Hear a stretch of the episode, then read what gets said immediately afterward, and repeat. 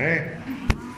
Bene, allora prima di tutto volevo dirvi il benvenuti a tutti, è una gioia per me veramente continua a stare qua nei ritiri della Divina Volontà. Poi eh, più che mai in questo giorno speciale noi abbiamo fatto la festa solenne di Sant'Annibale Maria di Francia, oggi è la sua festa, abbiamo celebrato in suo onore già, no? Poi però volevo dirvi una cosa importantissima, soprattutto vedo, grazie a Dio, tante facce nuove, bene, insomma, facciamo così sempre di più, no? Volevo dirvi una cosa importantissima. Oh, buongiorno. Un biondo che non avevo neanche visto. Il tuo biondo così non l'avevo riconosciuto. Allora, dicevo così... Dicevo così che eh, volevo dire una cosa importantissima che riguarda però la Divina Volontà. Non dovete pensare minimamente ad altre cose in questo che vi dico, che solo la Divina Volontà, perché così è stato, no? Anche perché è in maniera molto misteriosa. Voi sapete che eh, io sono anche esorcista e in questo percorso già ci sono due persone che si sono completamente liberate. Grazie proprio a questi momenti di preghiera forti che facciamo il sabato nella Divina Volontà, eh, perché erano due casi abbastanza particolari, uno addirittura me l'aveva inviato direttamente il vescovo. Allora, vi premetto prima, io non volevo fare l'esorcista, lo sanno tutti qua, no? Però eh, mi sono chiesto, ma perché adesso che sono così, insomma, assorbito totalmente, radicalmente dalla Divina Volontà, mi viene dato un compito che mi sembra così lontano dalla mia mente ormai, no? Perché io già l'avevo fatto, già avevo svolto questo compito sempre qua in diocesi, no? E anche in questo, sapete cosa mi ha risposto? La parola di Dio. Eh, adesso fate una ricerca e trovate subito nel Vangelo dove è scritto proprio questo, per piacere, mentre io parlo, il brano dove è scritto questo, dove Gesù che cosa dice? In un punto della parola di Dio che cosa dice Gesù? Quando gli contestano che lui è posseduto da Beelzebul, lui dice: ma se io scaccio i demoni col dito di Dio, è giunto a voi il regno di Dio. Che significa? Che ogni volta che Gesù ha tolto una preda al demonio, ha tolto terreno del suo regno, che è principe di questo regno, e si è impossessato, si è impossessato lui di questo regno che gli appartiene come re. Quindi è questa la logica vera in cui va visto il punto, no? E vi dicevo tutto questo, giacché io ho svolto questo ministero con l'autorizzazione piena del vescovo a farlo come dicevo io, cioè io non faccio, io esorcismi privati ne faccio pochissimi, io voglio questi momenti di preghiera come sarà stasera, no? Perché avendo i figli della Divina Volontà che fanno atti, giri, che caricano tutto questo di questa intensità, poi c'è tutta una preghiera anche sulla Divina Volontà, dopo della Santa Messa, è tutta centrata anche, diciamo, quella che voi più o meno, insomma, siete ancora, penso, desiderosi di queste cose, preghiere di guarigione, insomma, però fatta nella Divina Volontà, cioè tutto riportato in questo schema della Divina Volontà.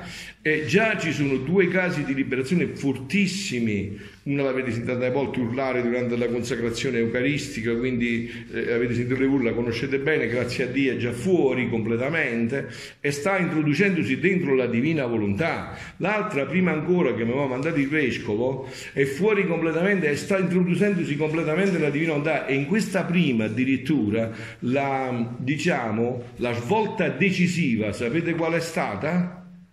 La consacrazione alla Madonna attraverso il libro La Vergine Maria nel regno della Divina Volontà. Si è così appassionata a questo libro che è diventata la fonte della sua vita.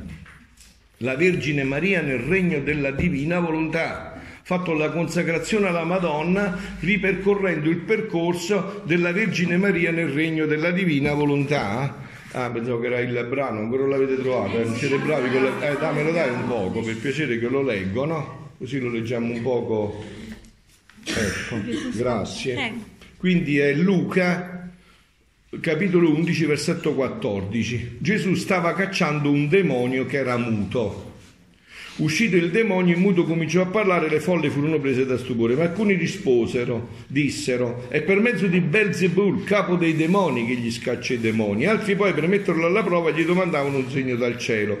Egli, conoscendo le loro intenzioni, disse: ogni regno diviso in se stesso va in rovina e una casa cade sull'altra. Ora, se anche Satana è diviso in se stesso, come potrà stare in piedi il suo regno? Voi dite che io scacci i demoni per mezzo di Beelzebul?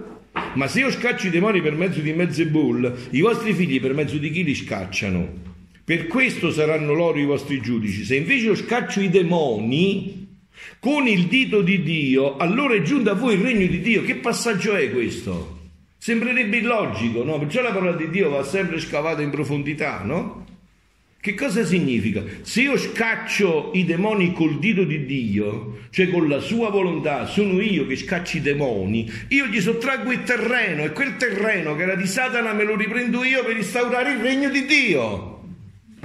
È chiaro, no? Il passaggio. Cioè un terreno di cui lui si è appropriato e che io glielo strappo per renderlo di nuovo quello che era all'origine il regno di Dio. Ecco perciò dice queste testuali parole, avete capito? Quindi diciamo, questo l'ho detto perché io voglio, come dire, utilizzare questo per infervorarvi sempre di più, per infervorarvi sempre di più a capire l'onnipotenza di questa preghiera. Cioè la potenza straordinaria, non una potenza, l'onnipotenza di questa preghiera per tutte le situazioni, tutte le situazioni. Cioè bisogna entrarci adesso che abbiamo conosciuto questo dono, attraverso questo dono in tutte le situazioni. Non dobbiamo, io per esempio mi sono, come dire, mi sono eh, imposto di non fare nessuna preghiera di guarigione di altre cose, non tutto nella divina, assolutamente, non esiste proprio, non voglio neanche sentirne parlare. Cioè tutto deve essere introdotto in questo cammino, in questo cammino che ormai è, eh, come dire, qualcosa che si afferma di per sé, soprattutto poi oggi, oggi, no? In questa giornata di cui vi sto parlando, perché questa giornata è fondante per la Divina Volontà. Qua c'è un grandissimo santo, figliolo, mica una creaturella così, andate a vedere che ha combinato questo, andate a leggere la lettera che ha scritto sul terremoto a Messina, per piacere. Andatelo a leggere un poco bene. Questo è un santo enorme che ha, ha avuto una luce specialissima su questa realtà. E se oggi noi abbiamo questi scritti nelle mani, se noi oggi abbiamo tutto questo, lo dobbiamo a questo che ha creduto fino in fondo, Sant'Annibale Maria di Francia, che i primi diciotto volumi e col diciannovesimo eh, in Brucindo ha dato il suo Nilla Obstat. Cioè che significa Nilla Obstat? Cioè che mica erano fesse, insomma, era un grande teologo, l'ha letto e ha detto: oh, qua c'è una roba di finimunno, ma assumere la responsabilità è fatta dall'imprimatur, dal vescovo. Quindi voi capite che significa questo, cioè c'è coinvolta già tutta la Chiesa in partenza, subito, immediatamente. Infatti su questo mi volevo fermare un attimo per poi introdurci nella continuazione del no, di quello che stiamo dicendo, no? E nel volume venti, al novembre sei millenovecentoventisei, dice così eh, Gesù, perché vi ho detto questi qua sono gli scritti di Gesù, cioè questo è Gesù che ha scritto, servendosi di Luisa. Dice: quando tutto avrò compito, affiderò ai miei ministri il mio regno. I miei ministri parla dei sacerdoti. Ai miei ministri il mio regno, affinché come secondi apostoli nel regno della divina volontà facciano da banditori. E qua sentite che inserisce Gesù. State attenti perché c'è una profondità enorme, figlioli, altro che chiacchiere, qua bisogna scavarli sempre di più. Dico, ogni brano che io vado a rivedere è una, un abisso che non finisce più, non ne esci. Più lo approfondisci, più è uno stupore di bellezza. Che dice: credi tu che sia a caso la venuta del padre di Francia? Il caso, vi ho detto tante volte, nel mio paese sui formaggi si mette sui maccheroni. Non credi tu che sia il caso la venuta del, re, del padre, e che mostra tanto interesse e che ha preso a cuore la pubblicazione di ciò che riguarda la mia volontà? Quindi Gesù Gli sta dicendo, vedi che io so bene che questo l'ha preso a cuore fino in fondo e che si sta ammazzando per pubblicare tutto questo. E chi lo sta facendo? Chi era Sant'Annibale Maria di Francia? Un fondatore di un ordine religioso, rocazionista, quindi aveva tutti i pensieri di un ramo maschile, di un ramo femminile e dei laici. Avrebbe dovuto dire, ma che me ne importa, mi tengo tutto sto peso qua, va trovando iscritti. Invece lui ha detto, io lascio tutto, pure questo che ho fondato, tutto lascio per questi iscritti. Lascio tutto, non mi interessa niente, e stanno le sue scritte, adesso velocemente lo ripercorriamo. Eh? Quindi, no, no, l'ho disposto io, no Sant'Annibale, Gesù, l'ho disposto io. È un atto provvidenziale della suprema volontà. Provvidenziale che significa? È vero, voi conoscete lo stesso Dio che conosco io, è vero, che vede tutto all'infinito, no? Quindi vedeva già che questi scritti sarebbero stati recuperati attraverso Sant'Annibale Maria di Francia, che è stato fatto beato e santo da San Giovanni Paolo secondo, no? Quindi dice che lo vuole come primo apostolo. Quindi avete capito dove sta il punto? Questa parola è stata detta. Quindi lui è il primo apostolo ed è un sacerdote, è il primo apostolo di questo, il primo apostolo del fiat divino e banditore di esso. E siccome si trova fondatore di un'opera che è più facile avvicinare vescovi, sacerdoti e persone anche nel suo stesso istituto per bandire il regno della mia volontà. Cioè, voi capite che sta dicendo Gesù? Questo c'ha un carisma, sta pregando, voi sapete, no, che sta libera perché mi pregate il padrone della messa perché mandano, aveva fondato l'ordine su tutto questo. Gesù gli dice sì, ma anche nella sua comunità lui parlerà della divinità. Infatti così è stato, no? Che poi non è stato seguito un altro percorso, ma così è stato. E perciò assisto tanto e lo do lume speciale, perché per capire la mia volontà. Uè, questo qua vi dovrebbe far saltare di gioia sui banchi. Per capire la mia volontà ci vogliono grazie grandi. Quindi voi avete ricevuto grazie grandi, avete ricevuto grazie immense, anche solo per capire un po' questo che avete capito. Avete capito? Quindi vi dovreste tenere, vi dovreste sentire amati di un amore di privilegio da Dio, perché ci vogliono grandi grazie. No, scusami, dopo vi fermate perché. Ci vogliono grandi grazie, annotatelo un poco così. Ci, ci vogliono grandi grazie. Capito, ingegnere? Che mi guarda, ci vogliono grandi grazie per capire questo, non è una cosa tra le altre, ci vogliono veramente grandi grazie. Ci vogliono grandi grazie, sentite, e non piccole luci. Non solo basta dire grandi grazie, ma non ci vogliono piccole luci, vogliono una luce che non finisce mai per avere la grazia di comprendere quello che sta scritto qua. Anche solo per sentirlo, perché conoscere, eh, ho detto altre volte, che conoscere significa un fatto cerebrale o un fatto, come dire, visivo che io ho conosciuto. Quando l'angelo ha detto alla Madonna, vi ricordate nell'annunciazione, io non conosco uomo, che significa che la Madonna è questa, ma è un uomo. Non ho fatto mai esperienza di un uomo. Cioè non c'è una cosa profonda fino in fondo con un uomo, non c'è mai stata per me e mai ci sarà, perché quello era perfetto passivo di non conosco, non conosco e non intendo conoscere, no? Come se dici fumi, non fuma e non voglio fumare, no? Quindi, e non piccole luci, ma sole, per comprendere una volontà divina, santa ed eterna, e grande disposizione da parte di chi viene affidato questo ufficio. Quindi capite chi è questo santo? Avete capito bene chi è questo santo? Perché qui sta capito subito, non è che come noi che abbiamo avuto degli aiuti, chi sta capito da solo e c'è entrato fino in fondo, non si è fatto fermare più da nessuno. Voi sapete che Sant'Annibale Maria di Francia era anche direttore spirituale di una certa Melania Calvanna, conoscete voi, la gente di, di La Salette? A Cimian, c'era Melania Calvanna, era un, era un vulcano, è stato pure direttore suo, quindi ha avuto delle luci specialissime da Dio. E queste luci potevano, come dire, non farlo mai entrare nella divinità perché aveva tante altre cose. Invece no, gli insegnamenti che il nostro Signore ha dato alla serva di Dio Luisa Piccarretta sulla Divina Volontà ha fatto che in Padre Annibale si assumesse una nuova caratteristica spirituale che è venuta a trasformare tutta la sua vita interiore.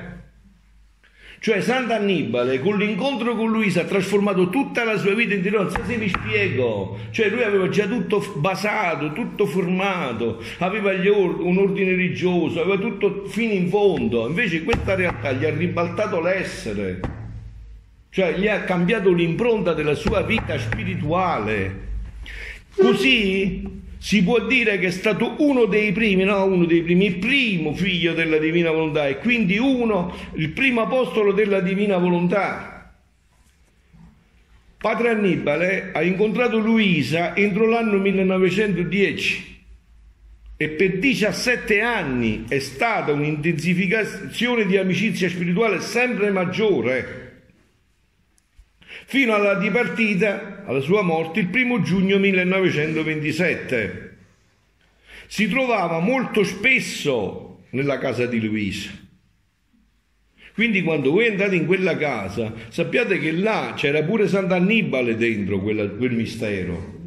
Già, come avete sentito da Dio, già visto che cosa sarebbe significato questo poi per il futuro. Essendo il suo confessore straordinario, e nei suoi ultimi anni è stato nominato dall'arcivescovo di Trani censore per tutto ciò che riguarda gli scritti. Voi capite che significa? Che un arcivescovo ha avuto un dialogo con questo sacerdote, si è convinto che era un santo sacerdote, che erano cose di Dio, ha detto ok, io non c'entro, vediteli tu sti scritti e vedi se sono tutti conformi alla dottrina della Chiesa. Non è uno scherzo, avete capito che lavoro ha fatto? In vista della pubblicazione, quindi è stato censore ecclesiastico nominato ufficialmente dall'arcidiocesi di Trani, Bisceglie e Barletta. E anche è stato il primo ad iniziare la pubblicazione degli scritti di Luisa. Quindi gli scritti di Luisa da chi sono stati pubblicati? Da un santo, da un santo sono stati pubblicati, capito? E voi sapete che la statua di, San, di, di eh, Sant'Annibale, per un fatto misterioso, sta in Do Vaticano, sta nel Vaticano. Andatela a vedere su internet, che lo vedete dov'è. Il primo fra questi libri è Le ore della passione di nostro Signore Gesù Cristo, scritto da Luisa negli anni millenovecentotredici, di cui Sant'Annibale ha curato quattro edizioni, quindici, sedici, diciassette e diciotto, millenovecentoquindici. Il tutto con il nulla osta e l'imprimatur. Adesso però non posso fermarmi tanto su Sant'Annibale, voglio soltanto toccare alcuni altri piccoli punti. Vado subito. Abitualmente nella meditazione del mattino, egli scrive, oltre alla passione adorabile di nostro Signore Gesù Cristo, diletto dei nostri cuori, medito ciò, medito, cioè leggo a tempo e con riflessione due o tre capitoli degli scritti del Divin Volere e le impressioni che ne ritraggo. Pensate che lui, eh, Sant'Annibale sta parlando appena dei primi diciannove volumi, noi diremmo trentasei, quasi il doppio, eh, e in un crescendo senza fine, perché vi ho detto c'è anche questa caratteristica che voi dovete tenere sempre presente negli scritti di Luisa, che io mi faccio tagliare la testa che è così, non c'è niente da fare. Questi scritti hanno una base tomista di San Tommaso d'Aquino e hanno una caratteristica giovannea del Vangelo di Giovanni, cioè la base tomista è chiarissima, ma poi c'è il salto infinito anche di questo schema giovanneo. San Giovanni come scrive? Si chiama circhi concentrici in, in teologia, cioè che fa Giovanni? In principio era il verbo, poi riprende il concetto, il verbo era presso Dio, poi lo riprende ancora, il verbo era Dio, e così sono questi scritti. Prende un concetto, lo allarga, e poi lo allarga ancora, e poi lo riporta ancora, e, poi... e questo sapete quando continuerà, figli miei, quando continuerà? Tutta l'eternità, capite? Allargherà questo cerchio Dio per tutta l'eternità, e per tutta l'eternità noi non riusciremo manco a esaurire una goccia di questa che è la Divina Volontà, che questa è la volontà di Dio. Quindi dice...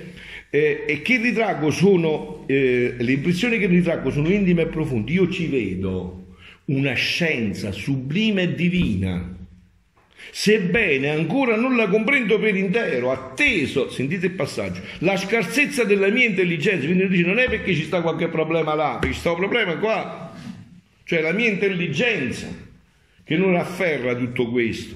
Sono scritti che ormai bisogna far conoscere al mondo. Pensate voi che fuoco dovreste avere dentro, se il Sant'Annibale cent'anni fa quasi diceva che sono scritti che bisogna far conoscere al mondo. Guardate, c'è un brano dove Luisa dice, no, a Gesù, eh, è il brano del volume diciassette, diciassette ottobre mi pare che sia, dove Luisa dice a Gesù: ma non vedi tutti i mali della terra? Ma li vedi tutti questi mali della terra? E da questi mali ci può portare solo fuori la tua divina volontà. Avete capito? Da questi mali che vedete, presso tutte gli atti, tutto fumo che fa, solo la divina volontà ci può portare fuori. Se non ha voglia di stare in questi mali, ha voglia di perderci la permenara, eh? Voglia di starci dentro, se non c'è la divina volontà, avete capito? Solo questa può portarci fuori da questa dinamica, non c'è via d'uscita. È una scienza sublime e divina, sebbene ancora non lo comprenda intera, attesa la scarsezza delle mie. Sono scritti che ormai bisogna far conoscere al mondo, credo che procureranno grandi beni. Per quanto sublime è questa scienza del divino volere, altrettanto questi scritti di una dettatura celeste, senti come le definisce, la presentano chiara e limpida, ma a parer mio nessun umano ingegno avrebbe mai potuto formarli. Tutti questi, quindi qua già c'è un parere, però adesso voglio toccare soltanto un altro piccolo punto, eh, sempre riguardo a, a Sant'Annibale, poi passiamo al nostro argomento. Però dov'era l'altro punto che volevo toccare? Vediamo, ecco qua, forse è questo il punto che volevo dirvi. Ecco, sentite un po', eh, dice Sant'Annibale sempre, no?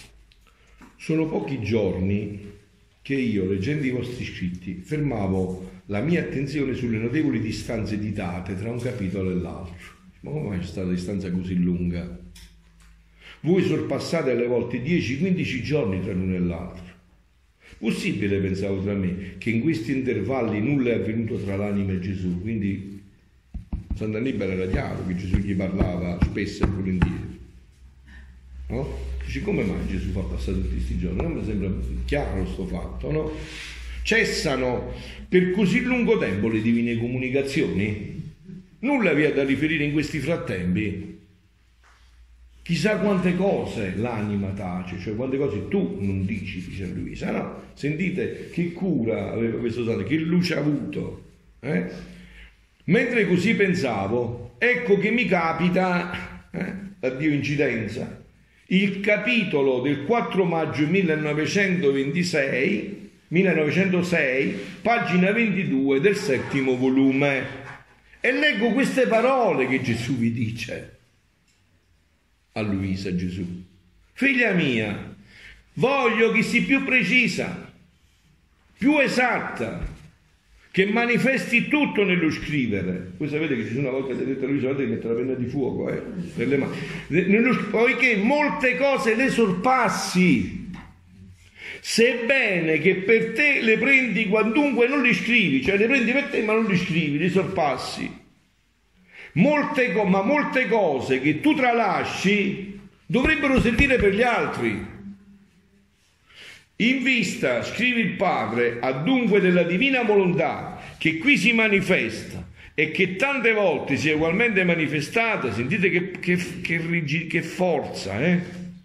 Che non è che, capito, non è che lui come sacerdote eh, si aveva un, come dire, un rispetto umano, una cosa, perché io stavo parlando con la mistica che parlava con Gesù, no, io lo sacerdote sapevo io, fai quello che dico io, non mi interessa niente a me che tu parli, io nel nome santissimo di Gesù e con l'autorità che mi è stata conferita dal vostro legittimo superiore ecclesiastico, sta parlando del vescovo, vi dono assoluta e forte obbedienza, perché giorno per giorno, notte per notte, volta per volta scriviate precisamente tutto quanto avviene tra voi e Gesù, siano anche le cose più intime. Capite che luce ha avuto questo cristiano? Non ha avuto paura di chi in faccia, fa come ti dico io, devi scrivere tutto fino in fondo, visto che c'è l'obbedienza, questo è questo in mezzo, ma assumi la responsabilità di scrivere tutto, manco una virgola devi tralasciare. Giorno e notte, ogni qualvolta, quando è che Gesù parla, tu devi non tralasciare niente, manco una parola. Notate pure, continua a questo punto, che non solo le sue parole, dove, dice, se non hai capito buono, te lo torno a dire se non hai capito bene, ti descrivo ancora meglio il fatto. Notate pure che non solo le sue parole dove descrivere esattamente, ma pure le infusioni della sua luce. Capite che significa questo? Non solo quello che ti dice, ma quello che tu percepisci come luce in quello che ti dice, ma scrivi tutto. Magari distinguendomi queste cose, poi ti dico io come Santa fa, ma mi devi scrivere tutto, non devi lasciare manca una virgola, pure le infusioni della luce, non solo esattamente, ma pure le infusioni della sua luce, anche se vi fa comprendere senza parlare, anche se capite in talucci, ma dici pure quello che vi siete capiti in talucci, tutto mi devi dire, non devi sfuggire nulla di qua. Perché aveva capito che preziosità era tutto questo. E concludiamo. Voglio avvisarvi, per quiete che lo, di vostra coscienza, che l'obbedienza di scrivere tutto non è sotto peccato grave, non gli fa mettere proprio tanto paura, capito? Perché se no tu magari se lasci qualcosa e poi hai fatto peccato grave te ne vieni a confessare, eh, traduco in italiano, cioè eh, dopo hai paura e devi venirti a confessare per questo, no? Quindi dice, solo per maggiore compiacimento di Gesù adorabile, della sua gloria, di vostra santificazione e di bene per le anime. Quindi avete capito che cosa ha intravisto questo? Questo qua servirà per compiacimento di Gesù, che si compiacerà infinitamente, per la sua gloria, per la gloria di Gesù, per la tua santificazione di Luisa, per la vostra santificazione e per le bene delle anime. Qualora poi trascurate, non è finito.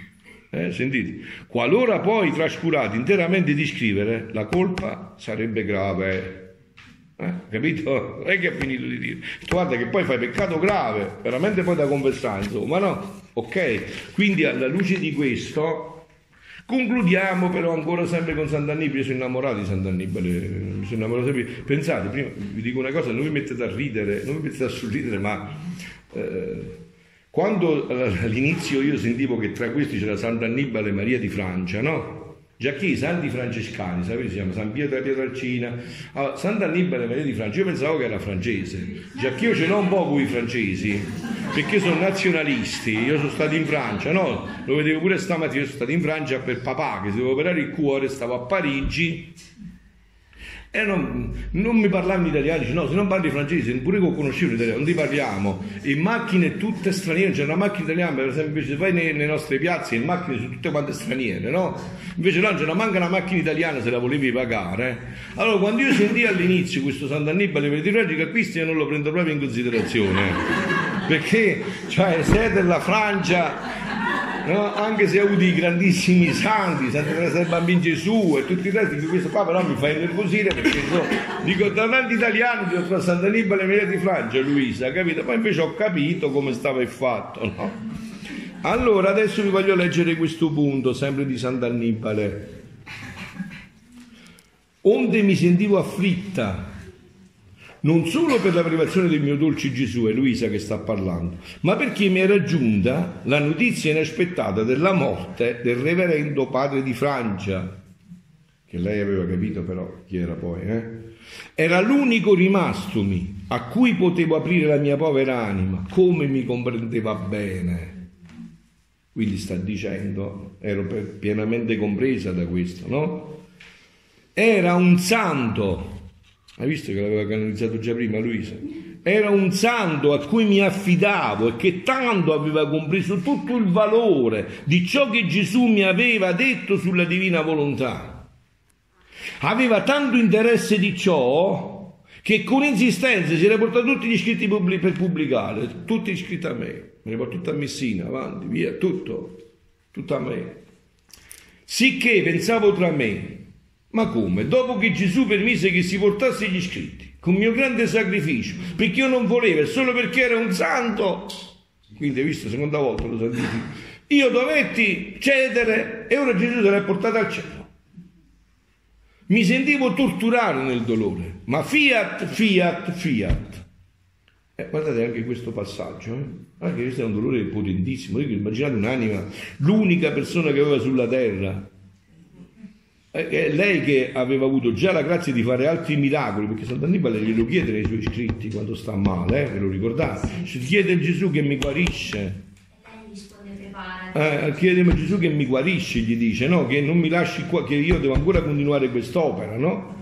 Quindi dice, tutto finisce qua giù, dice lei, no? Dice qua, tutti moriamo, no? Eh, ma questo lo sapete pure voi. Ho sfogato in pianto raccomandando a Gesù quell'anima benedetta che tanto aveva sofferto e operato per lui. E mentre ciò facevo, il mio dolce Gesù si è mosso nel mio interno e mi ha detto, figlia mia, coraggio, tu devi sapere che tutto ciò che quell'anima tanto a me cara ha fatto, tutte le conoscenze che ha conosciuto sulla mia volontà, tanta luce di più racchiusa nell'anima sua, sicché ogni conoscenza di più è una luce maggiore che possiede, ed ogni conoscenza mette nell'anima una luce distinta, una più bella dell'altro, col germe della distinta felicità che ciascuna luce contiene, perché tutto ciò che l'anima può conoscere di bene, con la volontà di farne pratica di quelle conoscenze che acquista, succede come quando uno tocca un fiore oppure si lava con acqua freschissima una volta. Nell'atto sentirà il profumo del fiore, ma siccome non possiede il fiore nella fonte dell'acqua fresca, a poco a poco svanirà il, bu il, fumo, il profumo e il bene di freschezza dell'acqua, e se troverà vuoto del profumo e svanita la freschezza che avrà goduto, tali sono le conoscenze quando non si ha il bene di conoscerle e non si mettono in pratica. Quando si ha il bene di conoscerle non si mettono in pratica. Invece lui no, lui conosceva e cercava di mettere in pratica tutto questo. Capite? Ora quell'anima teneva tutta la volontà di farne pratica. Vi ho detto già, Gesù premi i desideri, figlio, non c'è, cioè uno può morire pure all'improvviso, ma se quei desideri erano veri, Gesù li realizza tutta, avete capito? Vi ho detto, una, vi ho detto altre volte questo fatto, che per me è stato un segno, come dire, eh, proprio eh, fortissimo di queste cose che fa Gesù, no? Eh, riguarda un, due santi, no? San Pio e San Camillo de' Lellis. Camillo era un giovane eh, che amava molto la vita montana, un bel ragazzo alto, mi pare che era più di due metri, insomma, no? E questo qua, quando andava sulle navi per poi andare a, a divertirsi, a fare le cose, quando andava sulle navi, per, eh, diciamo, eh, si fermavano vari mesi, un paio di mesi, e poi si ritornava nella sua vita mondana, insomma, cioè, beh, mo me la so cavata, non sono morto, insomma, ha fatto... Una volta ebbe un nubifragio fortissimo e approdò di nuovo a Manfredonia, andò da là, un padre guardiano stavolta c'era arrabbiato, dice, guarda, vattene, perché sono un sacco di volte che sei venuto qua, chi vuoi, chi vuoi pigliare in giro, mo basta, guarda, no, ma stavolta faccio un senso, si mise a piangere, e il padre guardiano lo fece restare. Dice, allora vediamo se fai sul servizio, a mettere a lavare i cessi, a fare tutti i servizi più terribili. E in uno di questi servizi un giorno gli disse, mo sai che fai? Hanno iniziato, quindi siamo millecinquecento, milleseicento, non mi ricordo bene, hanno iniziato il convento, pare millecinquecento, stanno iniziando il convento perché i cappuccini facevano i conventi eh, uno vicino agli altri, no, più o meno. Stanno iniziando il convento a San Giovanni Rotondo. Vai là col ciuccio e porta sopra i mattoni, salendo la montagna. Voi se conoscete questo posto, c'è una croce là, perché poi ritornandosene San Camillo, no? Se siete esperti di queste cose, ma vedete che siete esperti, no? Cioè io, perciò io posso dire che quello che ha detto Gesù a Luisa, leggi quanti libri di santi vuoi, perché io queste cose ero vivevo di questo, no? E questo San Camillo de' Lellis, là c'è la croce sul ponte della montagna che attraversa. Bisogna andare vicino al cimitero di San Giovanni Rotondo, ci si inoltra nella montagnella, poi ci sale sopra e poi si scendeva giù per San Giovanni, per Manfredonia. Qua Gesù gli ha fatto fare la stessa esperienza di San Paolo, caduto a terra, ha visto tutti i peccati, capito? L'ha visti bene proprio, eh? Ha avuto un'illuminazione potentissima San Camillo, là, ma c'è ancora la croce, tutti lo conoscono. Andate a San Giovanni Rotondo, andatela a vedere questo posto che è veramente forte anche come intensità. Comunque lui va con l'asino, arriva a cosa? A San Giovanni Rotondo, e eh, la sera, dopo che ha finito le cose, sta parlando con un frate, si sta eh, aprendo, no? E il frate gli dice, questo frate gli dice a San Camillo, a Camillo, dice, senti un poco, ma insomma tu tieni trent'anni, ma è giunto il tempo di sputare in faccia il diavolo, sì o no? E questa cosa, insomma, gli entrò nel cuore, e poi si andò a riposare. no? Nella celletta. Sapete in quale cella riposò? La numero cinque. Sapete nella numero cinque chi c'è stato per cinquanta anni? Padre Pio. Ma sentite il fatto. San Camillo scende giù, ormai è deciso, se fa frate, mette l'abito, appena mette l'abito, una piaga sul piede. I cappuccini, dove ti dovevi svegliare la notte, non è come mo', capito? Pregava sul serio, facevano sacrifici, non accettavano se uno in partenza, se poi si ammalava dentro un altro patimano, se già in partenza c'hai problemi, come fa una vita così dura? Non la può fare, no? E quindi gli dissero, amico mio, vada a vedere se ti riprendi, e lui si andò a ricoverare all'ospedale Santo Spirito a Roma, e a Roma guarì al piede. Allora ritornò subito a San Giovanni Rotondo, tutto felice, perché lui ormai era deciso, dopo quell'esperienza che avevo fatto, mi devo fare cappuccino e basta, no, non voglio fare né tè né camomilla, voglio fare cappuccino ma, e basta. E quindi scese giù, scese giù e il guardiano dice ok, perfetto, fanno il, un po' di tempo, gli rimettono la pena, mettono la, si apre la piaga sul piede di nuovo. Allora gli disse il guardiano, guarda, adesso non è che ti ricordi, adesso non puoi stare più qua, come facciamo? Dice, tu non puoi fare questa vita. E lui se ne andò a Santo Spirito, dove già aveva visto, e la vide che gli ammalati trattavano come bestie, no? Che erano un grande coso. Quindi allora ebbe l'ispirazione, che poi Dio gli fece fare tante esperienze forti, che lui non era stato per caso, era che doveva diventare fondatore di un ordine che aiutava nell'ospedale, infatti ci stanno i camilliani, sapete, no? In tutto il mondo. Oh, però lui voleva fare il cappuccino e ha dovuto fare il tè, ha dovuto fare l'ospedale. Padre Piero un cappuccino e ha fatto l'ospedale. Vedete? Il sogno di San Camillo si è realizzato pure a San Giovanni Rotondo, perché Dio realizza i suoi progetti. Non ha importanza che non li realizza con te, ci sarà un altro dopo di te, tanto noi siamo corpo mistico, noi siamo un'insalata mista che non si capisce niente, è chiarissimo il corpo mistico, siamo un corpo mistico, no? Quello che non faccio io lo fa Deo Gratias, se Deo Gratias sia, no? Cioè lo fa, che cosa cambia? E però il progetto di Dio si realizza. Quindi capite, quando c'è un desiderio vero, Dio realizza. Guardate, questa è una dinamica, sempre tutto qua fondato sulla parola di Dio, figlioli, è tutto, tutto. C'è una dinamica che voi dovete essere certi. Ogni volta che si prende una decisione, in qualsiasi ambito, la prima cosa che bisogna accettarsi è accertarsi, è, è volontà di Dio. Allora, una volta che io seriamente in coscienza mi sono accertato che è volontà di Dio, ma quale diavoli, ma quale diavolo, ma quale Satana, ma quali uomini diavolo, quel progetto si realizza. Infatti vi ricordate, vi ho detto c'è nella scrittura, no? Vi ricordate quando, mi pare che sia negli Atti degli Apostoli, il capitolo quarto o quinto, non mi ricordo quale di questi, e a un certo punto stanno condannando Pietro, Giovanni, discepoli di Gesù, e c'è un grande dottore, eh, rabbino, eh, Gamaliele, grandissimo, no? Uno dei più grandi, eh, se non il più grande dei rabbini, e allora gli dice al Sinedrio che le stanno condannando, dice ma fermatevi una cosa. Tanto sei opera di Dio. Dice ma fermatevi un po', prima è venuto Teucla e l'hanno ucciso, è venuto l'altro che aveva quattrocento cinquecento e l'hanno ucciso. Se questa qua non è opera di Dio, ma perché vi dovete sporcare le mani di sangue? Prima o poi finiranno e li uccideranno. Ma se è opera di Dio, non vi tocca di combattere con Dio, perché ne uscite distrutti, no? Quindi questo vale per tutto, non è che vale solo per, per questo qua, la parola di Dio è, è, è infinita, questo vale anche per noi. Ogni volta che noi ci accertiamo che quello che stiamo facendo è volontà di Dio, ma state tranquilli che quella realtà andrà avanti, e anche se devono passare come tra San Giovanni, come tra San Camillo quattrocento anni, pure cinquecento anni, quella opera andrà avanti, perché non è tua, è di Dio. Una cosa se è tua e una cosa se è di Dio. Quindi questo vale. Allora continuiamo un attimo per questo, per questo punto qua.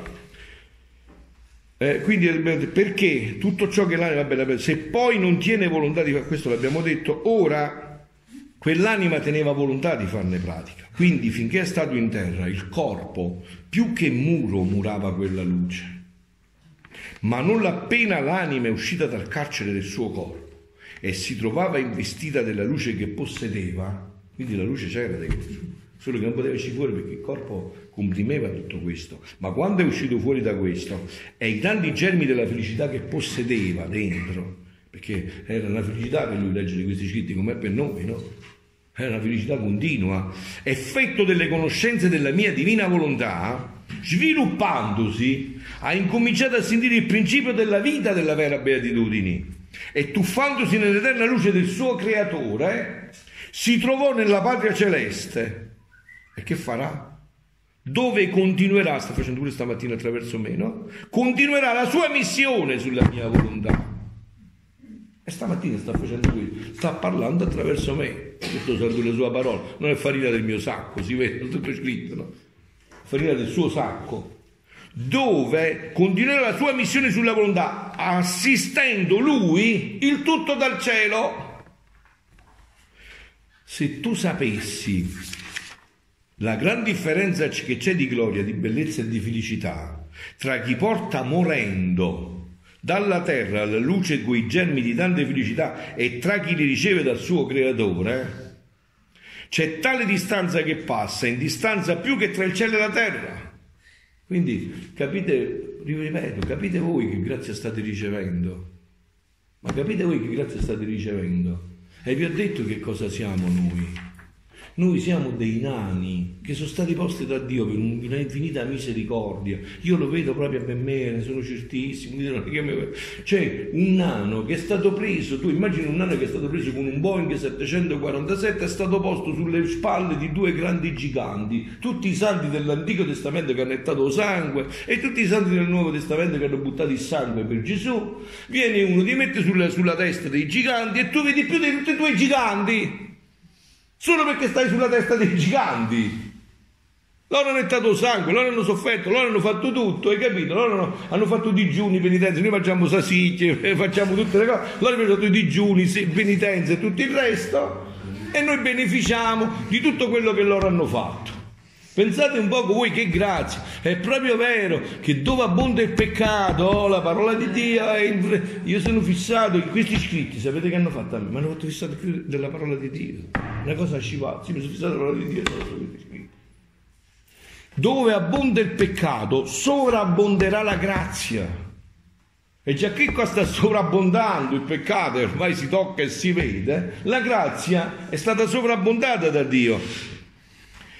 Se tu sapessi, o oh, se sapessero i mortali, e voi me lo sapete, io lo so, il gran bene che acquistano col conoscere un vero bene, una verità, e farne sangue proprio per assorbirlo nella propria vita, farebbero a gara, dimenticherebbero tutto per conoscere una verità e direbbero la vita e darebbero la vita per metterla in pratica. Onde, mentre Gesù ciò diceva, non è finito, ho visto innanzi a me l'anima benedetta del Padre, vicino al mio letto. No? Voi sapete, no, che anche a Medjugorje è successo questo, no? Prima apparizione a Medjugorje, questo è successo, no? C'era Ivanka, una delle veggenti che adesso sta ritirata, ha tre o quattro figli, non so, no? E Ivanka teneva con altri ragazzi, quindici sedici anni, era adolescente, gli era morta la madre, se non so se un anno prima, insomma poco tempo prima, queste cose, dettagli secondari, se volete andate a vedere precisi voi, insomma, no? Io dico quello che mi ricordo perché ormai ho detto, sono tutto dentro la divina volontà, ma queste cose prima erano il mio cibo, prima della divina volontà, no?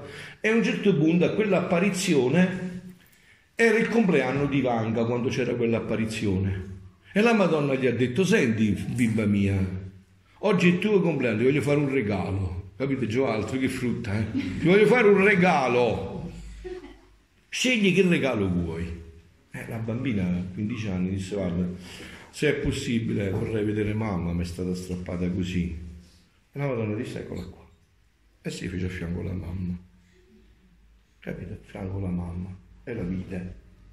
Questo è tutto documentato, quindi andate a vedere, è tutto documentato negli archivi di Medjugorje, di cui adesso sapete che i pellegrinaggi, no? Io sono trenta anni che dico questa vera, sono trenta, quando, nel novantaquattro, non state, non preoccupate, tranquilli che eh, avverrà tutto, state sereni, no? Non preoccupate che dove c'è il dito di Dio, appunto, è volontà di Dio, se è volontà di Dio preoccupate che non c'è niente da problema, no? Nemo problema, dicono i croati. Dal Padre vicino al mio letto, investita di luce, sospesa dalla terra che mi guardava fissa, ma senza dirmi una parola.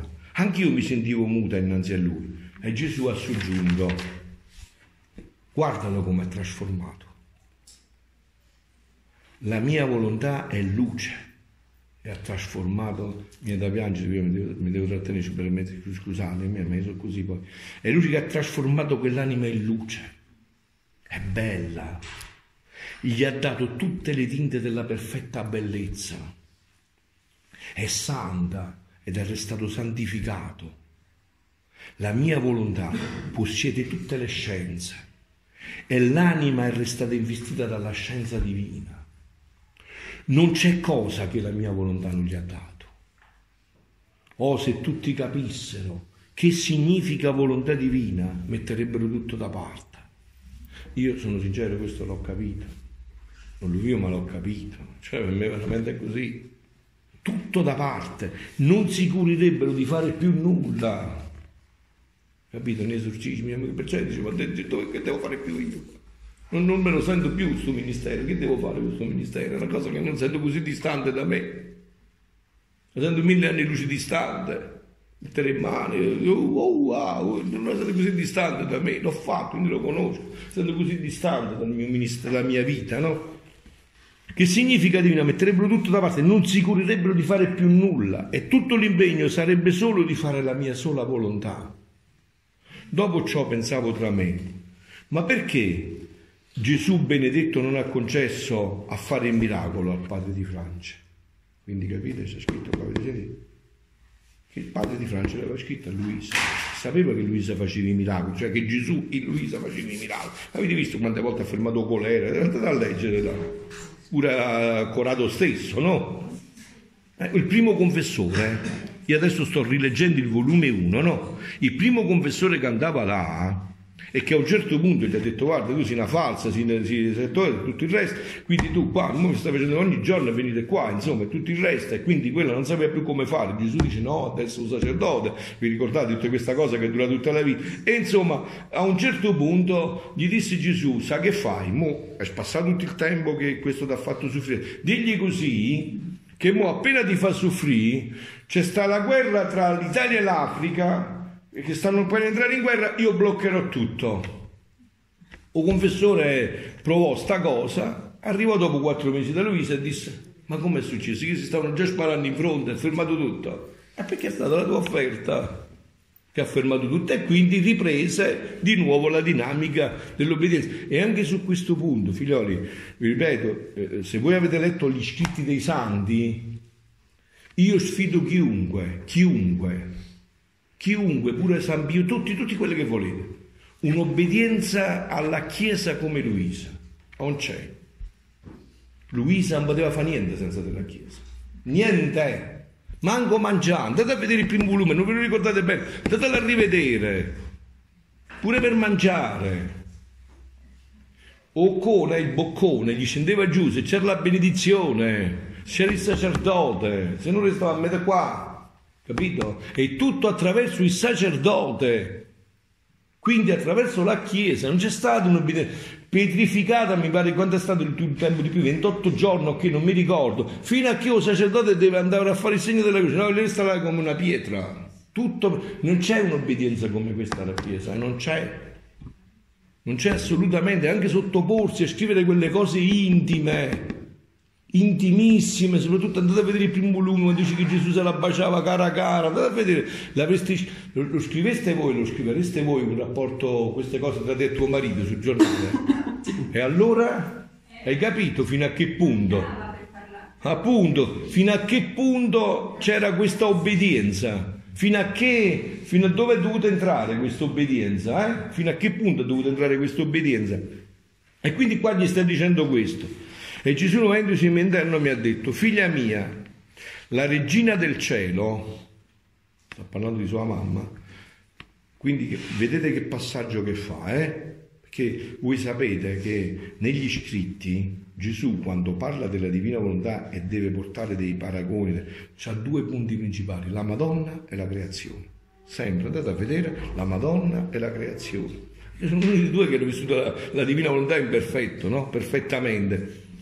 Figlia mia, la regina del cielo nella creazione non fece nessun miracolo, perché le sue condizioni non permettevano di dare vita ai morti, la santità agli infermi, perché stando che la sua volontà era quella di Dio medesimo, ciò che voleva e faceva il suo Dio, voleva e faceva essa. E io così ho impostato il mio ministero anche di esorcista, perciò ho detto quello che vi ho detto. Signore, solo che quella tua, solo quella che tua volontà, Signore, spolverizza tutto quello che è umano, solo quella che tua, tu conosci, se questa deve guarire, tu conosci, Signore. Io non forzo manco di un millimetro la tua, non voglio sapere, dopo di là mi dici che ho forzato assolutamente, fai quello che vuoi tu, quello che sai tu e quello che hai deciso tu, fino in fondo. Quindi... perché alla sua non, perché voleva e, e faceva essa, né teneva altra volontà per chiedere a Dio miracoli e guarigioni. Infatti, se io devo essere sincero, se io come queste due creature si sono liberate, io non lo so, si sono liberato, ho constatato questo e Dio sia benedetto, ma non lo so, c'è stato niente di eclatante, è stata proprio una liberazione, definisco io come mariana. La Madonna, vedi, fa tutto zitto, non te ne accorgi nemmeno. Voi vedete la vostra vita spirituale, molte volte, eh, se tu non sei uno che prega in profondità, non ti accorgi che sta facendo tutto la Madonna, che tutto quello che è venuto è venuto per mezzo della Madonna, perché lei si nasconde, fa e si nasconde, botta la pietra e nasconde la mano, non fa come noi che botta la pietra e si fa vedere tutte e due le mani, pure se la buttate con una sola, capito? La nasconde la mano. Quindi, Dio grazie, tu capisci un po' di dialetto mio, eh? Bravo, ecco. Eh. Per chiedere a Dio, eh? Ah, meno male, allora mo imparo la tua lingua, io mi trovo bene, perciò me ne volevo venire là, figlio mio, quando invece Dio mi ha costretto qua. E per chiedere miracoli a questa volontà divina doveva avvalersi della sua volontà, ciò che non volle fare, perché sarebbe discendere nell'ordine umano. Ma la sovrana regina non volle dare mai un passo fuori dall'ordine divino, e chi sta in esso deve volere fare ciò che fa il suo creatore, molto più che con la vita e la luce di questa divina volontà vedeva quello che era il meglio, il più perfetto, il più santo anche per le creature. Cioè non si faceva prendere da pietismo, da una falsa pietà, da un falso buonismo, no, no, capito? Niente buonismo. Facevi moine come facciamo noi, no? Quello che ero fatto, come ero fatto, capito? E se fatto era che quella persona doveva un po' tribolare, un bel po' tribolare, capiva dove portava quella tribolazione, quindi non andava a forzare nulla, perché vedeva con gli occhi di Dio la Madonna, capito? Con i suoi stessi occhi precisi. Quindi come poteva discendere dall'altezza dell'ordine divino? E perciò fece il solo gran miracolo che racchiudeva tutti i miracoli. E così è per un figlio della divina volontà. Facendo gli atti e giri, sta facendo il miracolo che racchiude tutti i miracoli. Che deve fare più? Racchiude tutti i miracoli ed è certo che quello che sta avvenendo è solo e sicuramente volontà di Dio. Quindi sta dorme pacifica, appena mette la testa sul cuscino, russa, perché sa che quello che sta facendo è solo volontà di Dio, capito? Non c'è altro. Quindi, di quella che portò il bene universale a chiunque lo vuole, la Gran Madre Celeste, mentre in vita non fece alcun miracolo apparente, né di guarigioni, né di risorgere di morti, faceva e fa i miracoli tutti i momenti. Tutte le ore, questo riguarda ogni figlio della divina volontà, figlio, ogni figlio della divina volontà riguarda questo, ogni figlio della divina volontà che veramente ci crede, riguardano queste parole, ci sono queste parole, non vi fate confondere l'idea dai vostri sentire, no, noi non ci fidiamo del sentire, sento questo, i pensieri, le sensazioni, noi ci fidiamo della parola di Dio. Io credo alla parola, non alla giocca mia, non alla mia testa, la parola. Quello che dice la parola è vero, la parola è la verità, non la testa mia, non le sensazioni, è quello che sento, quello che mi immagino, quello che desidero. Quindi questo è vero per tutti i figli della divina volontà, indipendentemente da quello che senti o da quello che... è vero per tutti i figli della divina volontà, perché questo si fonda sulla sua parola, non su quello che pensi tu o senti tu. Quindi tutte le ore, tutti i giorni, che come le anime si dispongono, quindi vedete che cosa avviene, questi atti stanno sempre là, è inutile che ti preoccupi, ma mio marito, non ti preoccupare, quando arriverà il momento, Dio farà calare tutto dentro in un colpo, puff, eh, vedrai che si ribalta tutto, però aspetti i momenti di Dio, perché tu, voi sapete come si dice da me, il gatto per andare di fretta fece tutti i figli ciechi, quindi non te, non, lascia fare a Dio. Tu entra in questa dinamica e non ti preoccupare, sii certo di questa dinamica, sii fermo in questa dinamica, non ti lasciare confondere dalle tue idee, da quello che ti dicono a fianco. Dei...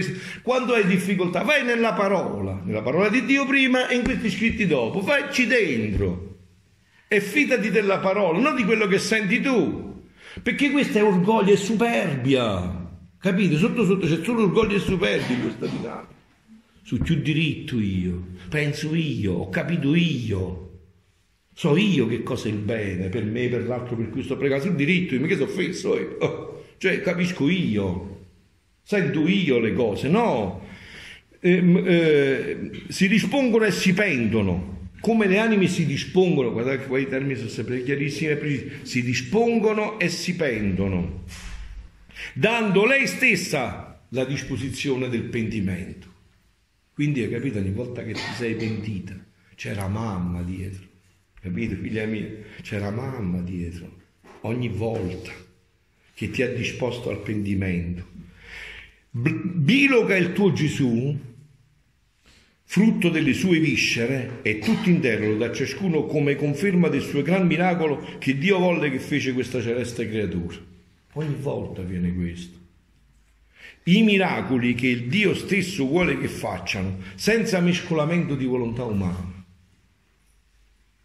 Sono miracoli perenni, perché partono dalla sorgente divina che mai si esaurisce. Sentite qua, sentite qua, e basta volerli per riceverli. Quindi niente pensieri tuoi, lo vuoi? Veramente sei convinto di questo? È già avvenuto. Ma quello che pensi non mi interessa proprio, è tutto quello che pensi tu. Ma questo è fatto. Lo vuoi veramente? Eh? Sei deciso, è già venuto. Basta volerli per riceverli. È nella volontà il punto fondamentale.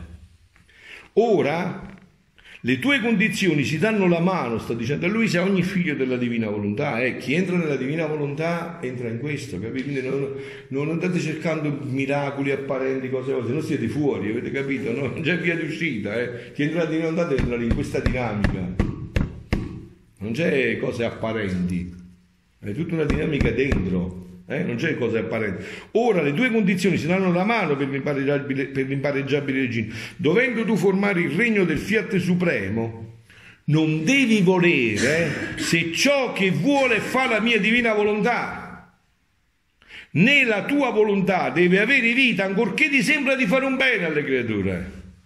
È tuo sto figliolo, è tosto. Guardate bene queste cose, perché queste sono dinamiche per entrare nella vita della divina volontà, eh?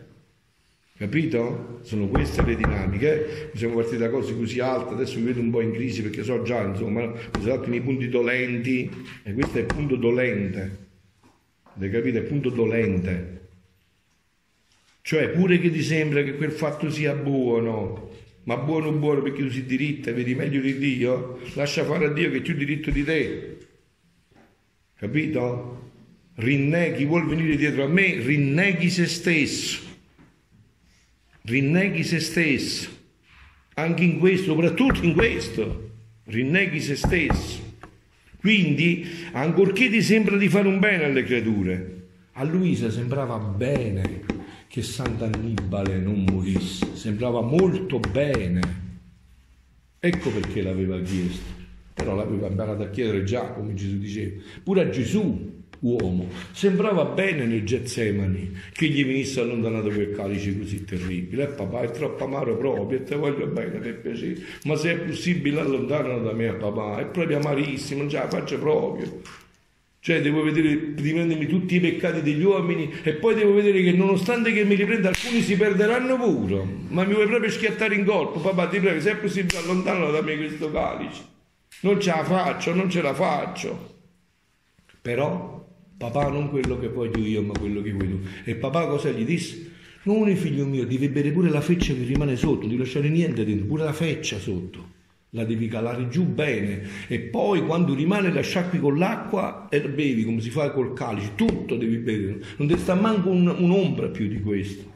Quindi hai capito, dovendo tu formare quindi i, i, i, e, e, come la mamma mia non volle fare altri miracoli se non quello di dare Gesù alle creature, così il miracolo voluto della mia volontà che tu faccia è quello di dare la mia volontà alle creature.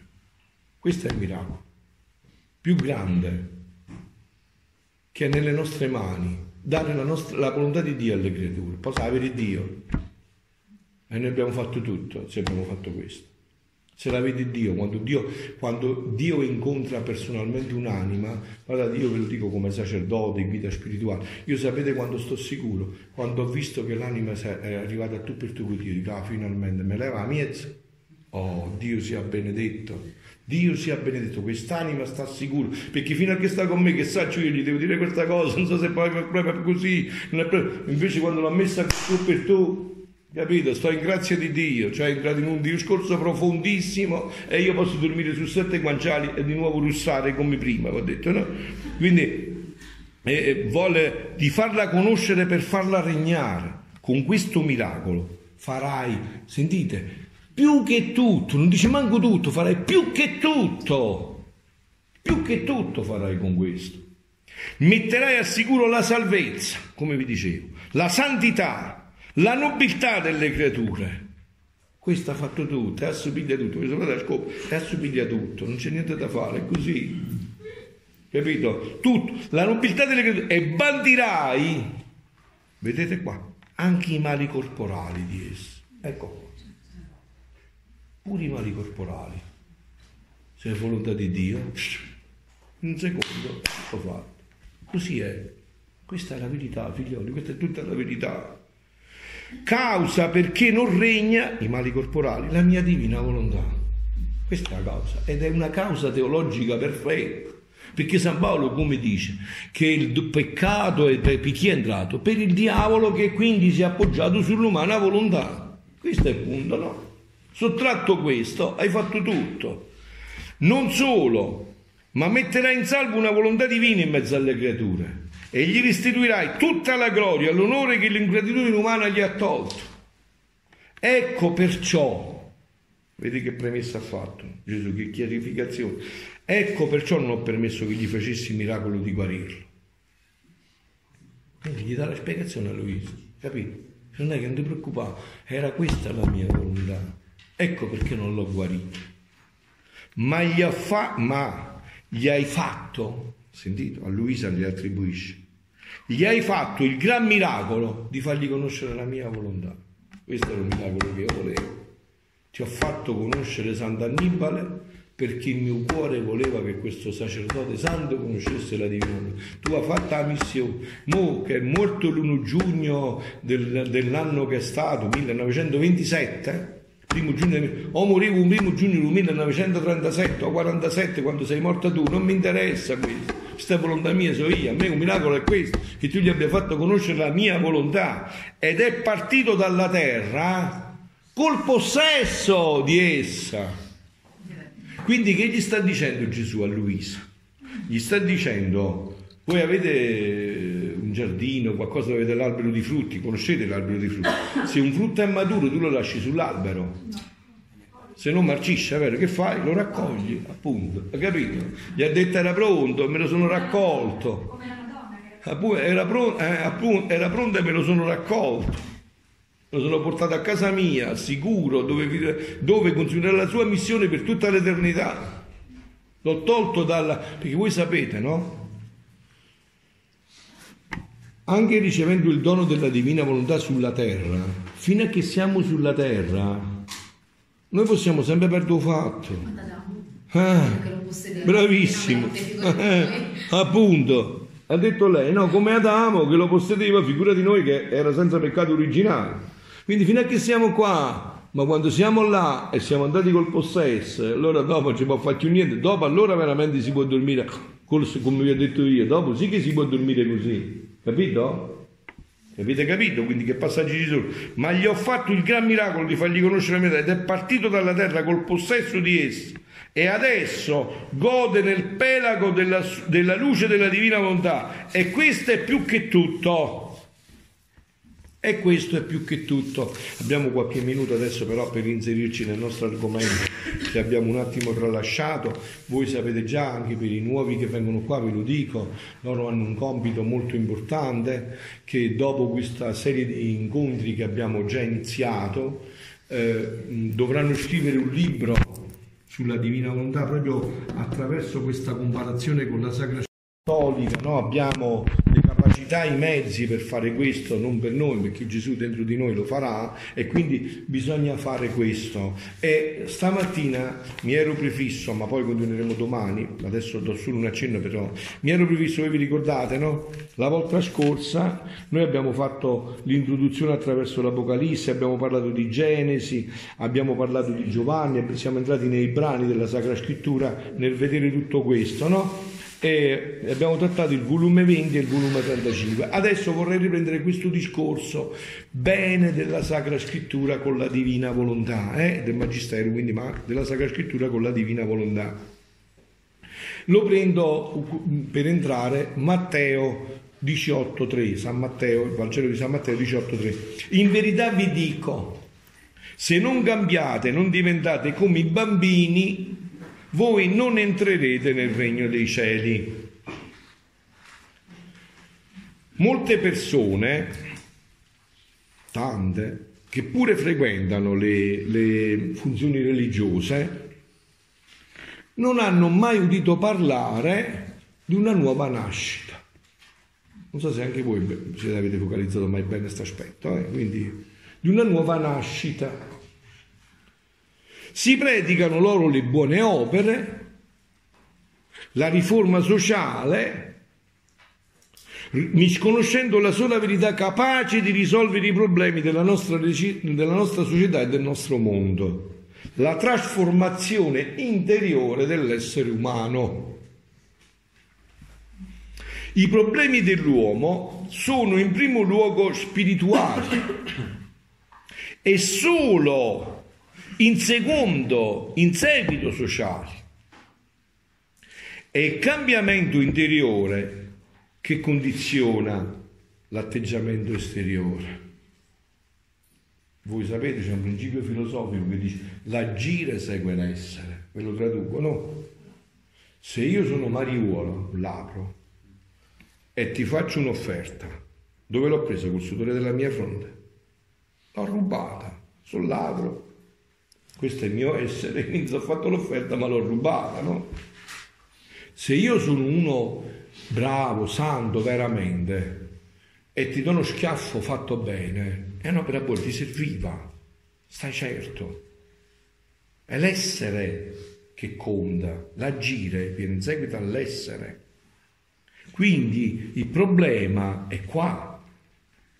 Prima un problema spirituale, solo in seguito sociale, è il cambiamento interiore che condiziona l'atteggiamento esteriore.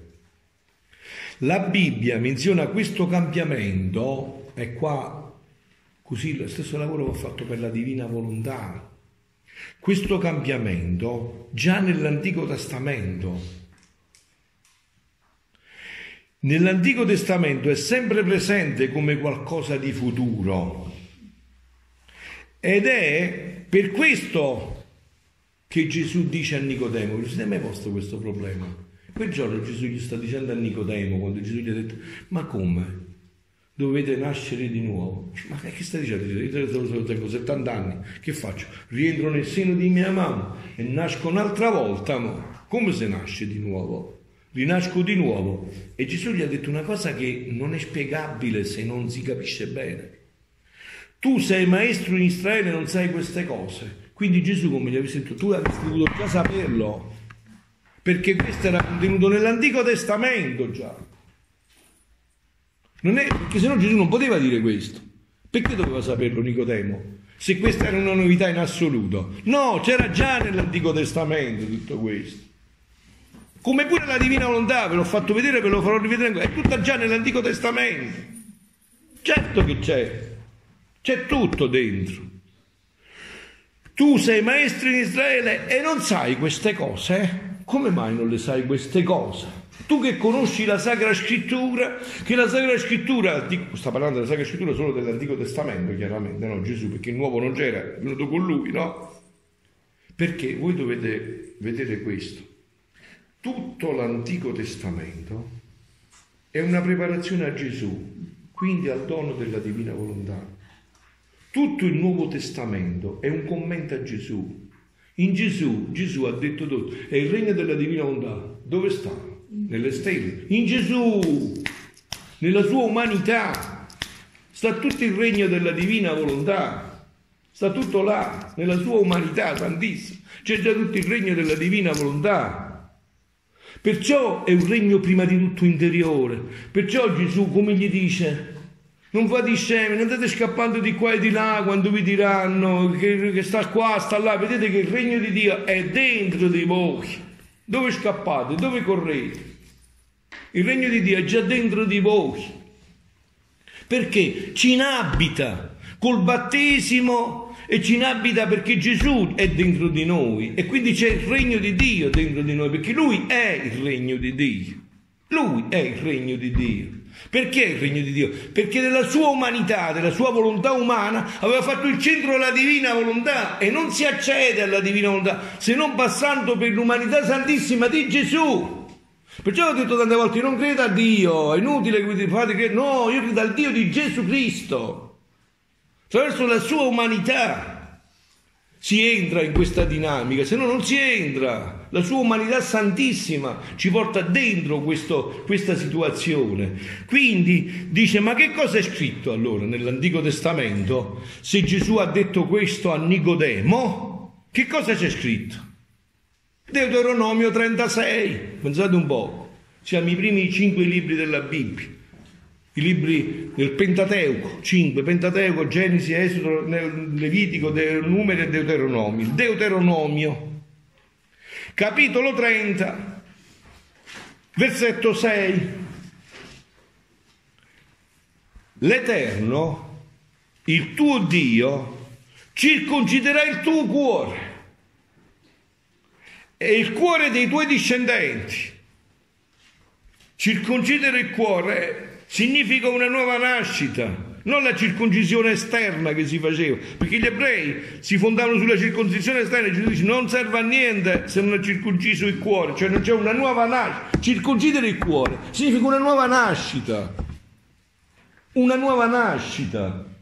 Quindi dei tuoi discendenti, affinché tu ami l'Eterno, il tuo Dio, con tutto il cuore e con tutta l'anima tua, e così tu viva.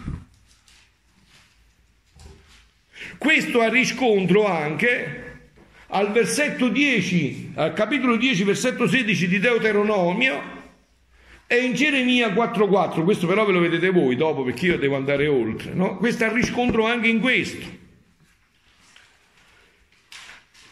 Più avanti, e questo è quello che già abbiamo trattato, ma lo ritocchiamo un attimo in alcuni aspetti solo, lo ritocchiamo di nuovo questo. Più avanti Dio annuncia come si effetterebbe questo mutamento, e poi mi fermo, però continuiamo domani perché ho già preso molto tempo su qualche po' delle domande, perché alle dodici e mezzo dovete raccogliervi per un silenzio profondo per farvi navigare dentro quello che ci siamo detti. Eh? Più avanti Dio annuncia come si effettuerebbe questo mutamento, questa circoncisione del cuore, ma come si fa? No? È un progressivo, fino a che si arriva agli scritti di Luisa. È tutto un progressivo. Perciò Gesù, vi ricordate quel brano? Mo lo vediamo solo un attimo, velocemente quel brano, no? Più avanti Dio annuncia che effettuerebbe questo mutamento. Vi darò un cuore nuovo e metterò dentro di voi uno spirito nuovo. Toglierò da voi il cuore di corpo, toglierò dal vostro corpo il cuore di pietra e vi darò un cuore di carne. Metterò dentro di voi il mio spirito e vi farò e farò in modo che camminerete secondo le mie leggi e osserverete e metterete in pratica le mie prescrizioni. Quindi sta parlando di un'alleanza dentro, Sentite, e metterò in voi il mio spirito e voi tornerete in vita. Sempre Ezechiele, ancora è, primo Ezechiele, che l'ho detto prima, era trentasei, ventisei, ventisette. E adesso, e metterò in voi il mio spirito e voi tornerete in vita. Perché noi, senza la Divina Volontà, siamo dei morti ambulanti. Avete capito? Siamo dei morti ambulanti senza la Divina Volontà. Abbiamo la legittima stand a stand per reggerci in piedi.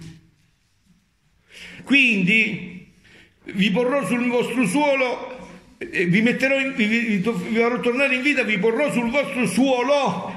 Qual è il tuo suolo? La vita della Divina Onda, quella era il suolo in cui noi vivevamo. E conoscerete che io e il Signore ho parlato e ho messo la cosa in atto, cioè l'ho portata già dentro, sempre di più, fino ad arrivare a questi scritti, vi ho detto. Quando, quando abbiamo detto, annunzia chiaramente una trasformazione che sarebbe operata per mezzo dello Spirito Santo. In altre parole, la nuova nascita della Divina Volontà, di cui io, lui dice la nuova nascita, la nuova nascita della Divina Volontà. E qua vi voglio dire una cosa che volevo dire questa sera all'omelia, ma voi l'anticipo, è solo un piccolo pensiero di questo. Voi vi ricordate che Gesù, siamo nell'ascensione, come ha detto, voi dovreste essere contenti che io me ne vado, perché se io me ne vado vi raggiungerà il, para, il paralitico, ha detto Papa Francesco. Papa Francesco ha detto che un bambino gli ha chiesto alla catechesi, dice come si chiama lo Spirito Santo? Il paralitico. Dice ecco, questo qua conosciamo noi, una cosa che non si capisce cos'è, sta ferma, è un paralitico. Dice no no, questo è, è il paraclito, è colui che sta sempre in movimento. Dicevo, Gesù ha detto quando io me ne, doveste essere contenti che me ne vado, se no vi mando il paraclito. Quindi il Padre sta già nel cielo, Gesù non c'è più, adesso chi abbiamo sulla terra? Adesso c'è la persona dello Spirito Santo. Come e questo al momento della consacrazione quando si dice Padre Santo santifica questa sì, terra, questo avviene per lo Spirito Santo, appunto. E quindi adesso qua abbiamo lo Spirito Santo. Ecco perché questa scritti porteranno la sua, voi sapete che Gesù questo lo dice eh, nei suoi scritti. Allora, la Santissima Trinità agisce sempre insieme, però nella creazione l'attore principale è stato il Padre, il Figlio e lo Spirito hanno cooperato col Padre. Nella redenzione l'attore principale è stato il Figlio e lo Spirito Santo e il Padre hanno collaborato col Figlio. Nella santificazione, nel terzo fiat, Chi, siamo nella novena, oggi è il primo sabato del mese, siamo nella novena, il secondo giorno della novena che io faccio con l'intensità più forte possibile e immaginabile di tutte le novene in assoluto. Siamo nella novena e quindi il terzo fiat sarà attore principale lo Spirito Santo e collaboratori il Padre e il Figlio, perché Gesù dice noi siamo una cosa sola, però ognuno di noi vi vuole dimostrare il suo amore personalmente. Il Padre vuole dimostrarvi il suo amore personalmente, il Figlio vuole dimostrarvi il suo amore personalmente e lo Spirito Santo vuole dimostrarvi il suo amore personalmente. Personalmente, sì, vuole dimostrarvi il suo amore personalmente. Quindi in questo modo vuole dimostrarvi questo amore personalmente, praticamente, come persona. Adesso però avrei un'altra, solo una piccolissima cosa per dirvi Eh, quello che vi avevo detto prima, no? Cioè questo, questo voi allora avete capito bene io che il frutto che voglio che esca da questo fatto, no? È proprio questo, andare a leggere tutto questo nella visione della parola di Dio e del Magistero, perché è tutto contenuto dentro, già nell'Antico Testamento, quindi poi parleremo ancora di altri riferimenti al Nuovo, no? Ora non vi dico il brano però, perché poi lo tratteremo domani. Ora, figlia del mio volere, tu devi sapere che io sono ordine, dice Gesù a Luisa, sono ordine. Eh, un proverbio latino diceva, serva ordo et ordo te servabit, conserva l'ordine e l'ordine ti conserverà. Io sono ordine e perciò tutte le mie opere sono ordinate. Guarda come la creazione è ordinata. E va bene, poi fa un, tutto un discorso che poi vi dirò domani, ma voglio arrivare al punto nostro, no? Eh, la mia discesa sulla terra col prendere umana carne fu proprio questa, di rialzare l'umanità e dare i diritti alla mia divina volontà di regnare in questa umanità. Quindi quando Gesù si è incarnato, il più grande mistero della nostra fede, il prima, la prima intenzione qual era? Riportare l'uomo nella vita della divina volontà, quindi salvare la vita divina dentro dell'uomo. Questa era la prima intenzione di Gesù, di Dio. Questa. Quindi dice, di regnare, perché col regnare nella mia i diritti da ambo le parti umane e divine riacquistarono vigore. Eppure si può dire che io non feci motto, cioè non dissi niente, appena qualche parola, facendo capire che ero venuto nel mondo per fare la volontà del Padre Celeste, per fare comprendere la sua grande importanza. E in un'altra circostanza dissi a mia madre, mie sorelle, eh, mi appartengono quelli che fanno la volontà del Padre mio, del resto tacqui. E mentre era questo proprio lo scopo mio, di costruire il regno della mia divina volontà in mezzo alle creature, perché era giusto che non solo dovevo mettere in salvo le creature, ma dovevo mettere anche in salvo la mia divina volontà, con ridarle i suoi diritti sopra ogni carne come l'avevo dato alla mia, altrimenti ci sarebbe stato un disordine nell'opera della redenzione. Come venire per mettere in salvo alle creature i nostri diritti divini e quelli del nostro fiat farli andare a sfascio? Ciò non poteva essere, ma ad onta che il primo scopo era di aggiustare le partite della mia divina volontà, mi attenni come medico celeste a dare medicine, rimedi, parlavo di perdono, di distacco, istituivo sacramenti, soffrì pena dolci fino a morire. Si può dire che era la nuova creazione che preparavo, perché le creature potessero ricevere la mia volontà divina come re in mezzo al suo popolo per farla regnare. Così ho fatto con te e così ha fatto anche con noi, se state attenti, rivedete la vostra vita un po'. Primo ti ho preparato, ti ho parlato di croci, di virtù, di amore, per disporti ad ascoltare le lezioni del mio fiat, affinché conoscendolo lo amassi e sentendo il gran bene in te, il gran bene della sua vita, vorresti dare la tua vita a tutti, facendolo conoscere, amare e regnare. Perché vi ho detto, vi ho letto uno spunto di questo brano che poi approfondiremo domani, perché in Dio, quando è opera di Dio, c'è un discernimento facilissimo. Quello che viene dopo dà la mano a quello che viene prima. Cioè c'è sempre quel detto di Gesù: io non sono venuto ad abolire, ma a portare a pieno compimento. Quindi è facilissimo andare a trovare tutto quello che Gesù ha detto a Luisa nell'Antico e nel Nuovo Testamento, perché Gesù è venuto a completare tutto attraverso questa rivelazione a Luisa. Quindi è già tutto contenuto qua.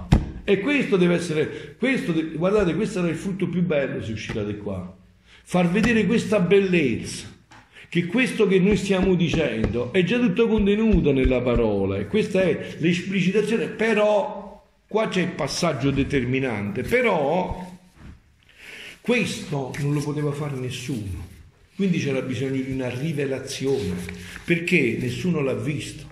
Abbiamo da tanti anni la parola di Dio, abbiamo studiato il lungo e il largo, ma nessuno ha visto fino in fondo questo. Ce l'ha dovuto rivelare perché? Perché qua si trattava di rivelare come Adamo ed Eva vivevano prima del peccato originale, già che Adamo ed Eva ne avevano perso memoria. La Madonna è stata assunta in cielo. Sto fatto chi te lo poteva dire? Solo Dio te lo poteva dire, te lo doveva rivelare, no? Vi ho detto, eh, poi vi lascio un momento alle domande, vi ho detto. La Sacra Scrittura, cioè per sapere che Dio esiste, non c'era bisogno della Sacra Scrittura. Questo ci arriva la ragione, una ragione che funziona bene, che non è inficiata da malattie mentali o da peccato grave, che non prende lucciolo per lanterna, non può che non arrivare all'esistenza di Dio, no? Una delle prove di San Tommaso era quella che facevamo noi da bambini, è vero? A te chi ti ha fatto? Tua mamma. A mamma ha fatta la nonna, nonna ha fatta la... ma c'è stato uno che ha fatto e non ha fatto, se no come si faceva sto fatto? Quindi, per forza, no? Ci deve essere quello che Aristotele chiamava il motore immobile, cioè, c'è via d'uscita. Però... che Dio è tre e uno, uno è tre, se questo non te lo diceva Dio, tu non ci potevi arrivare mai, perché non esiste in natura questo. Che esistono gli angeli, tu non ci potevi arrivare mai, te lo doveva dire Dio che esistevano gli angeli. Con la ragione non potevi arrivare, potevi arrivare all'esistenza di Dio, potevi arrivare agli, a qualche attributo di Dio con l'intelligenza, ma rivelarti queste cose, c'è bisogno di una rivelazione. E così è stato in questo, nel caso di Luisa. Rivelar, dirci come Adamo ed Eva vivevano prima del peccato originale, c'era bisogno di questa rivelazione. Ok? Bene, adesso vi lascio qualche momento a voi se avete da inferire qualcosa o da chiedere qualcosa, sempre con quella premessa che vi ho detto, però. Chiedere, io rispondo solo a quello che so rispondere, il resto poi rimane nel mistero, insomma, eh, prego. E sì. Del... Tanto interpretate tutti, dici, dici. Parlando dell'importanza di Sant'Annibale Maria di Francia negli scritti di Luisa, nella mia esperienza di apostolato, quando mi capita che do il libro, la faccio dietro, c'è scritto Sant'Annibale Maria di Francia e molti lo accettano per questo. Sì. Mi è successo questa um, esperienza molto bella, e ero alla stazione a aspettare il treno, c'era un uomo, lui si avvicina verso di me e mi chiede: questa è la direzione verso San Pietro? Ho detto sì, però vedo mentre lei si avvicina il collo del Salviano. Colletto, sì, colletto. Sì. E l'anello. E allora ho detto di sì e nel frattempo ho detto: ma lei lavora con il Vaticano? Vaticano? Mi dice sì, sono il nunzio apostolico di Milano. Ah. Ho detto: ah, va bene. Sono un po' piccione, sono un po' colombo, bravo. Ma è venuto lui. Vedi un po' così, fermati là, vedi se ti apri tutti quanti i nunzi. Eh.